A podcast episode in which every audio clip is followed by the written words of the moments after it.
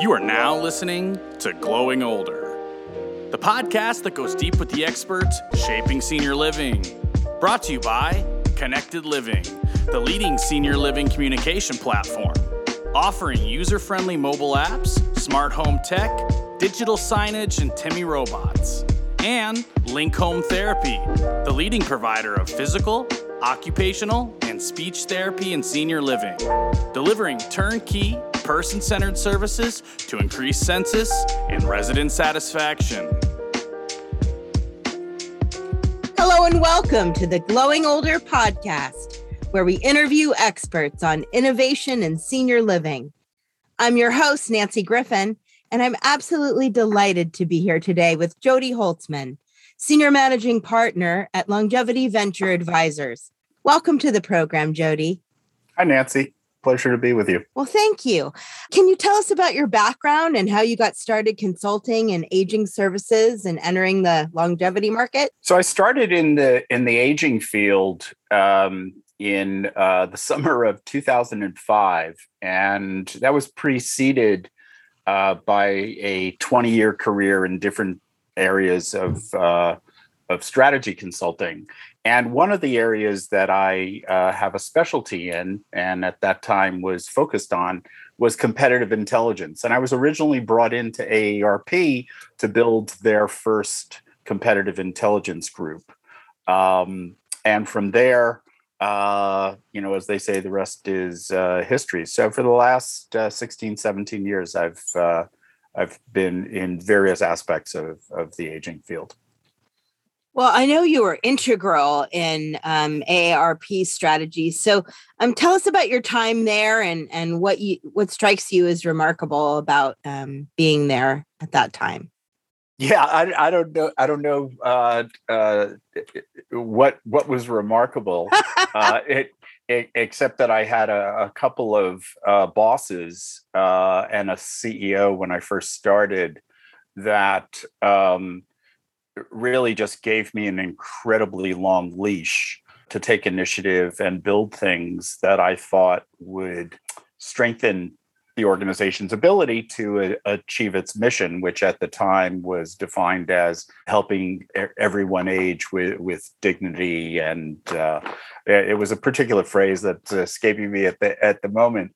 But I was brought in uh, in this competitive intelligence role, and the response you know, when I would tell people about this new gig was, you know, who does AARP compete with? I mean, it was like a non sequitur. People didn't get it.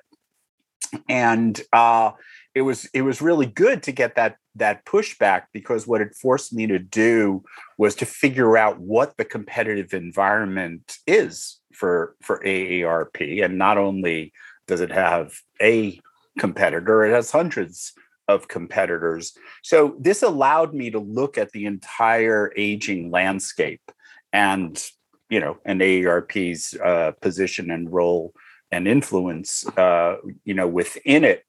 Um, after about 15 months, I was asked to uh, run uh, the research group, which I rebranded. It had been uh, called Knowledge Management, which was a fad in the in the early 90s, uh, a very technology driven fad. Um, and we really didn't do knowledge management. But anyway, I rebranded it as, as research and strategic analysis, which was functionally precisely what the group did. And that was a group when I first took it over of 95 people in seven different departments. And it didn't even include the public policy research that the Public Policy Institute, a separate organization uh, that was originally started by John Rother, uh, at AARP uh, initiated. And we were in the market every day in all 50 states and three territories, conducting different types of research to understand both the realities of life of older Americans and also their opinions. And so, you know, just being on both the front end of that work and then on the receiving end of, of the insights uh, it was a great learning experience, and you know, to really be immersed and submerged in in the space.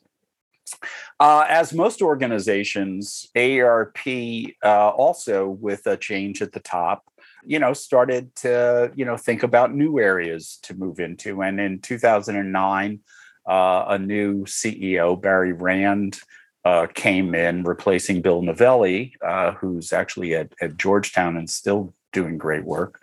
Um, and Barry brought in McKinsey, they did a reorg, and they identified a need for a, a new role, uh, which was uh, the SVP of thought leadership.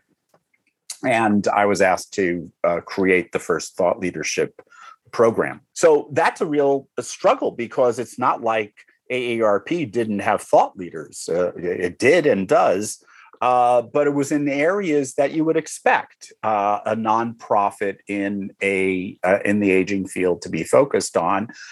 Deep, deep knowledge of uh, the entitlement programs of Social Security, Medicare, Medicaid, and the public policy behind that. But what became clear was that there was a a part of the world that uh, the organization did not fully appreciate as an opportunity to leverage in order to have even greater impact in improving the quality of life for all as we age. That, that's the uh, the phrase of the mission, and and um, and and so that uh, led to trying to figure out who could we um, motivate in the marketplace to do things for their own profit driven goals that objectively were aligned with the mission of AARP. And where that led us first was the industry vertical of healthcare, because um, you know it, it's uh, it's it's really hard to be in healthcare and not realize what the demographics of health are. You know, doctors see it every day, hospitals see it every day, insurance companies are fully aware of it, and um, and so that that was one aspect, and then the other. This was also at the time when mission investing as a concept was really starting to take off, built on uh, the work of organizations organizations like Ashoka and Accion, uh, which I had actually uh, done work for around microfinancing strategy work for them uh, previously. Um, and so leveraging the market for social purpose there was a big discussion going on, but it had not yet reached AARP. And so our team, uh, you know, helped to do that but it was really uh, a, a, challenge uh, because you know if you think there were there are aging jokes and AARP jokes today, it was even more the case back then. So you know we reached out to the innovation ecosystem, and I remember the first year that uh, we sponsored the annual event of the National Cap- uh, Venture Capital Association. Um, half the people that got on stage who were uh, eligible for AARP membership could not control themselves but to tell an old joke or an AARP joke. It, it was really mm. quite quite amazing. And then at the end of the event, the organizers came up to me and they said, "So this was great. You know, you're going to sponsor next year also." And I'm thinking, listen, all day long we've been taking this abuse. and, and, and, you want me to come back for more? And I said, and why would I do that? And they said, because everybody's talking about you. And my message to them was uh, around a campaign that we created called What's Your 50 Plus Strategy? And the next thing that happened was they asked me to write an article for uh, Venture Capital Review, which is the, the journal of uh, the National Venture Capital Association, at least it was in around 2011, 2012. And, um, and then the following year, they asked me to write another article. Um, and what those articles did was just basically say this is an opportunity, one, that's too big to ignore. But we had to come up with uh, messaging that really spoke to the interests of this audience. I mean, in that regard, marketing 101 know your audience, know what the hooks are. And so the message was what's your 50 plus strategy? And that we asked them to add that you know, when when you want people to change behavior, you have to make it easy for them. And so what we asked was that all they do, these venture capitalists, was add that question what's your 50 plus strategy? to their list of diligence questions when an entrepreneur got in front of them. And i said that question alone and the answer to it will tell you tons about the person you are speaking with and whether or not they are somebody you want to invest in because if they haven't a clue about the biggest demographic wave changing the marketplace in the history of mankind well, maybe that's not somebody you want to invest in. The other question was, why would you leave money? Uh, this is the question you never want to get, you venture capitalists. The question you never want to get from your own limited partners, your investors, uh, and your boards is why did you leave money on the table for ignoring the only humongous growth market that exists? Well, those questions sparked interest. And like in every other area, you have early adopters. And we had people in VCs that started coming to us and working with us, and then us working with them. So uh, that kind of morphed the, the, the thought leadership group into the market innovation group, of which I was also the SVP. So those those were all really um, new things at AARP, but actually more significantly, they were new things in the market. Right. And um, it's a great segue into um, your, you know, it answers the question why are you an expertise in venture capital and the longevity market? So what is your your current company longevity venture advisors? What, what kind of services do you provide and what kind of companies do you work with? Tell us a bit about that. So uh, we work with companies of, of, all sizes. Good chunk of them are, are early stage uh, companies who are looking for advice who are looking for door opening who are looking uh, to help raise capital um, I have an affiliation with a uh, uh, an investment bank that's focused on uh, digital health called Matchpoint Partners, which uh, through which I can and help companies raise capital. Um, they actually do the actual capital raising. I help on the strategy side.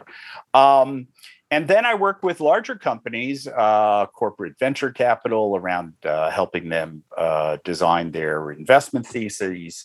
Um, uh, larger companies around just general innovation in in um, in uh, in in, a, in the aging field, particularly around around health. So we're advisors, uh, you know, short and simple, and that may take the form of being on advisory boards or boards of directors, or it may take the form of kind of more traditional uh, consulting type projects. So you're out there um, with all these ex- exciting projects. So I want to go um, and talk in broad strokes for a minute about some of your favorite innovations in um, whether it's age tech, senior housing, aging services. What what's turning you on these days?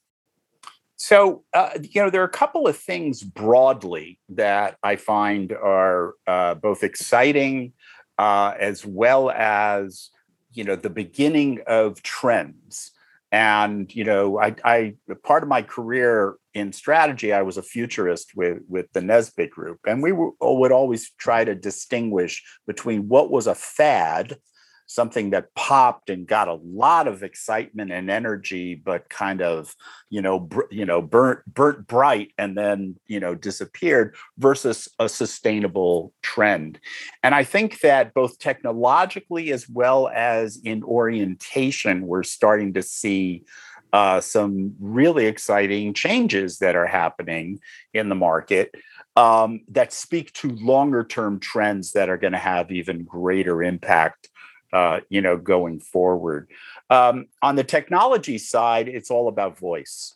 Um, you know, for many, many years, I'm a Trekkie, uh, that being somebody who's, uh, you know, uh, uh, a, a, a, very happy watcher of all the Star Trek uh, series. And uh, going back to uh, you know 1965 and and the original, uh, which was groundbreaking on so many levels. Both, you know, I mean, Roddenberry had this incredible insight as a science fiction writer about the interface between people and technology and how to to eliminate friction in that interface and it was all about voice. And so you you know you saw the first uh, you know bluetooth communicators and lieutenant Uhura's ear. She had that big bluetooth thing. Um, you had the communicators and the badges that you know that that that people uh, wore. And then you know moving forward to star trek next generation you really had voice as the um, mechanism for tapping uh, the computer of the spaceship, uh, as well as enabling um, things enabled by AI and machine learning and, and all those great things. Of course, you know, hundreds and if not a thousand years in the future. So uh, I always joke, you know, that I want to put people on the bridge of the enterprise, right? So that when you speak, it it things happen, right? So what we've seen is this evolution since uh, the uh, Amazon Echo and Alexa, which you know um, I, I, once heard the SVP of that team that developed uh, Alexa speak, and uh, like me, his starting point, although he executed it and had the means to do it, his starting point was Star Trek. That was the mental model they had for uh, for Alexa. I was uh, actually thrilled when I heard that. But Alexa, you know, is already technologically, you know, old um, still has great, uh, you know, uh, benefits as well as you know Google Home and, and all these others.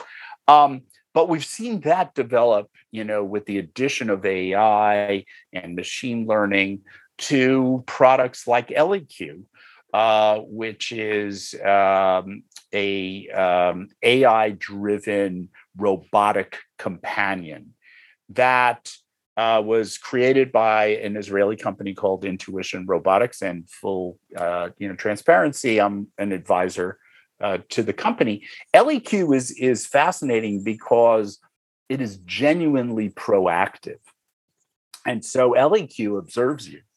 And you know, when when the company was first starting, one of the things we wanted to to learn was, you know, what did people view this as creepy?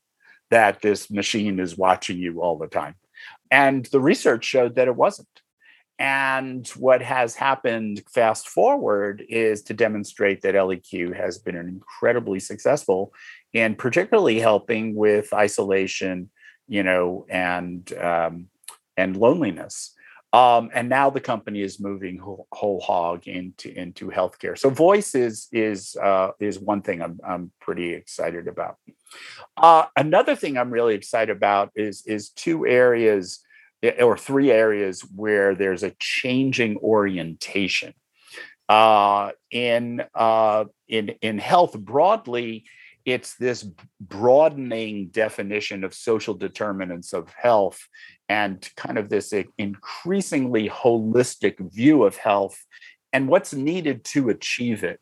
So once you start to accept the premise of social determinants of health that um, your zip code is more important than your genetic code um, and you've introduced this concept of geography and place well then the question is what happens in that place that neighborhood that community that town that contributes or is a barrier to health and um, it's not about care, it's about being healthy. And so, as that has shifted, you've also seen um, Medicare respond to that by expanding beyond the traditionally narrowly defined medical health types of things for which it reimburses for services. And so we've started to see non traditionally medical things like transportation, for example. Um, you know, you, you can't get to the doctor if you don't have transportation. Well, that seems to be something that would be a determinant of one's health. Um, so we're starting to see an expansion of of that. And then within the aging field itself, there's uh, one is a growing recognition, at least amongst the the folks that I uh, uh, interact with, colleagues in in Nexus Insights and others, and the recognition of ageism in the field of aging. And um, one of the uh, my favorite um, uh, kind of terms that, that's been coined uh, is, is kind of shifting from the patient slash customer to citizen and introducing this you know recognition that that people have to have agency that they have to have the means by which they take control if not of their whole life as they age uh, but certainly retain control of as much of their lives as possible. And in the community, particularly in senior living, um, within the community, to play an active role in determining what what goes on right and so you see you know uh you know philosophically you know in this field bill thomas was you know clearly a uh, uh, a, standard bearer and and uh, trailblazer uh, with the Eden Alternative and and other initiatives of his, and and the uh, you know kind of the customer to citizen uh, reorientation. You know that was coined by uh, Jill Vitale Aussem uh, who's the CEO of uh, Christian Living Communities and had previously been at at the Eden Alternative. So she brought you know to her more recent job, you know that that kind of uh, a, a spin. And I I would say the last thing I'm excited about is as we start to realize that the need for older people. People talk about aging in place as if it's a goal, and it is. People want to stay in their homes, whether they're you know standalone homes or or uh, or, or apartments. But um, as you know, we we we've looked at at this. The reality is is that most people do stay in their homes, and so in senior living, you know, combined between nursing homes and assisted living and independent living, you know, you're you're you're talking, you know, maybe five million people total, maybe six, seven max. Let's even call it 10 million. Well, that's 10 million out of 50 million people over 65. So where is the larger societal need?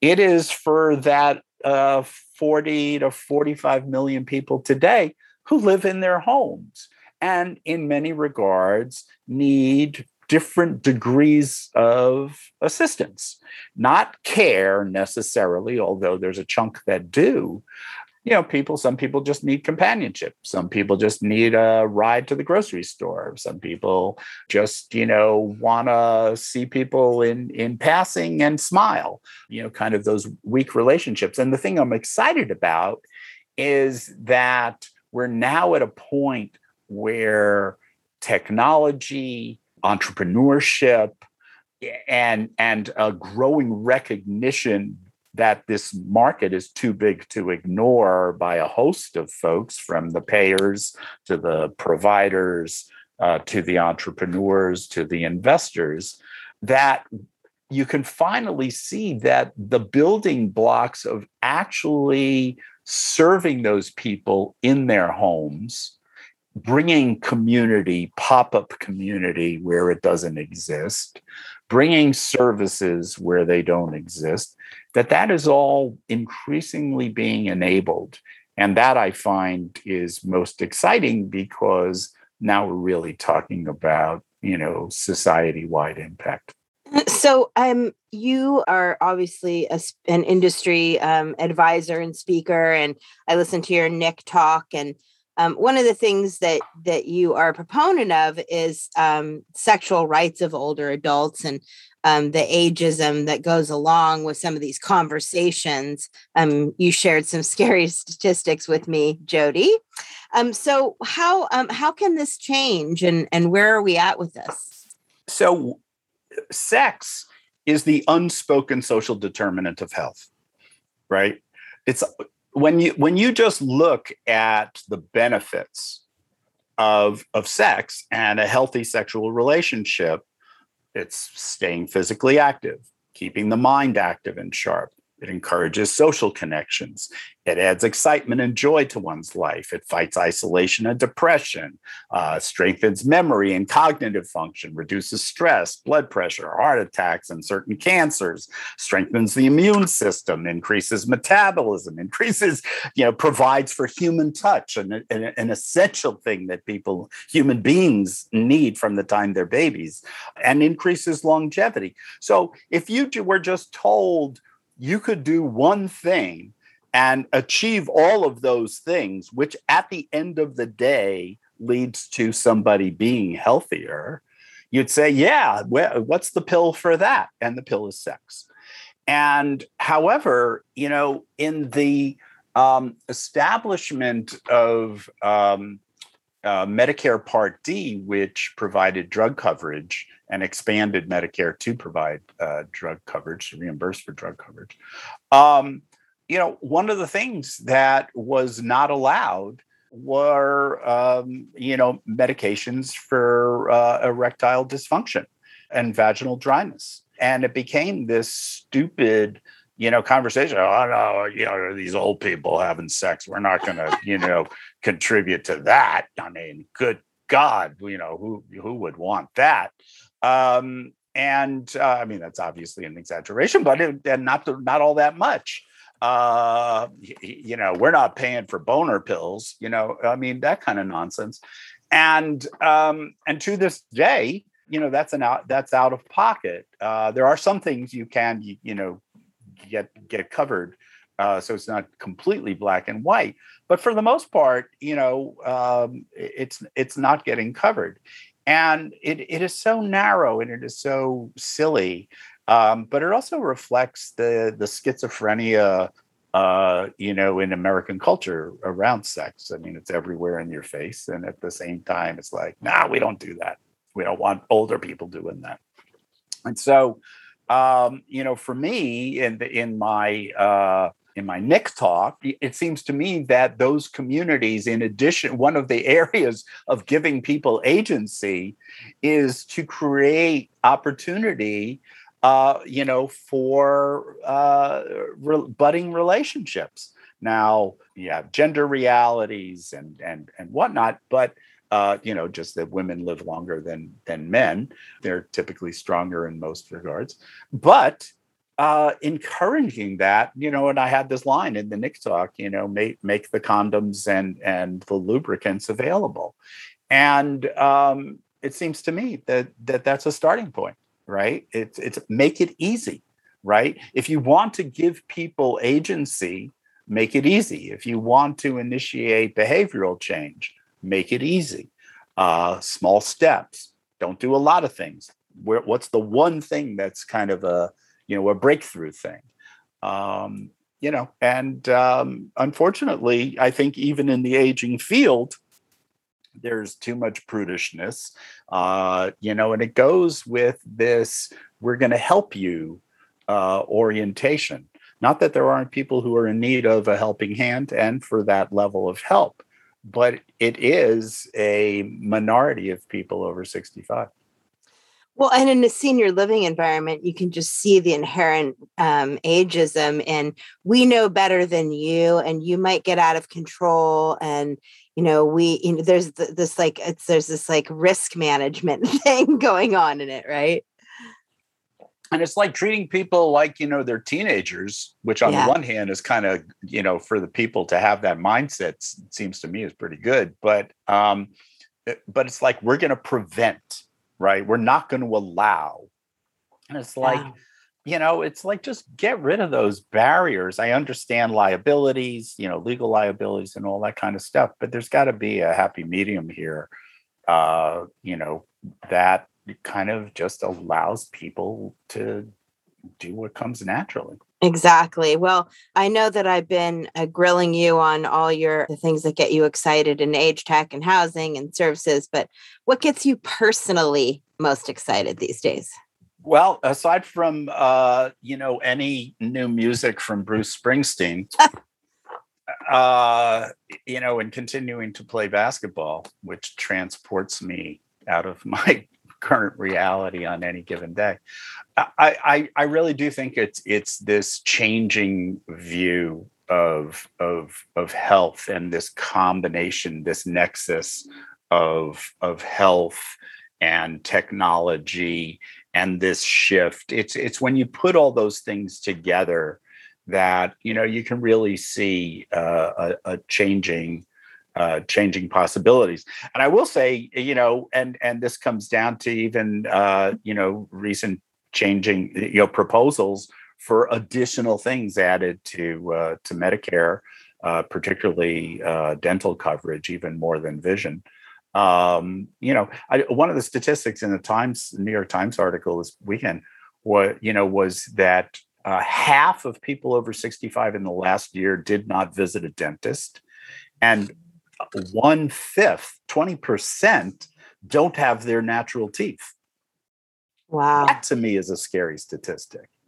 And yeah. uh, and talk about things that just it impact your life in negative ways, everything from pain to you know not wanting to show missing teeth and the emotional yeah. toll that that that takes and it takes on on on relationships that you don't end up having uh, because of embarrassment or whatever, or you're, you know, it forces you to isolate, you know.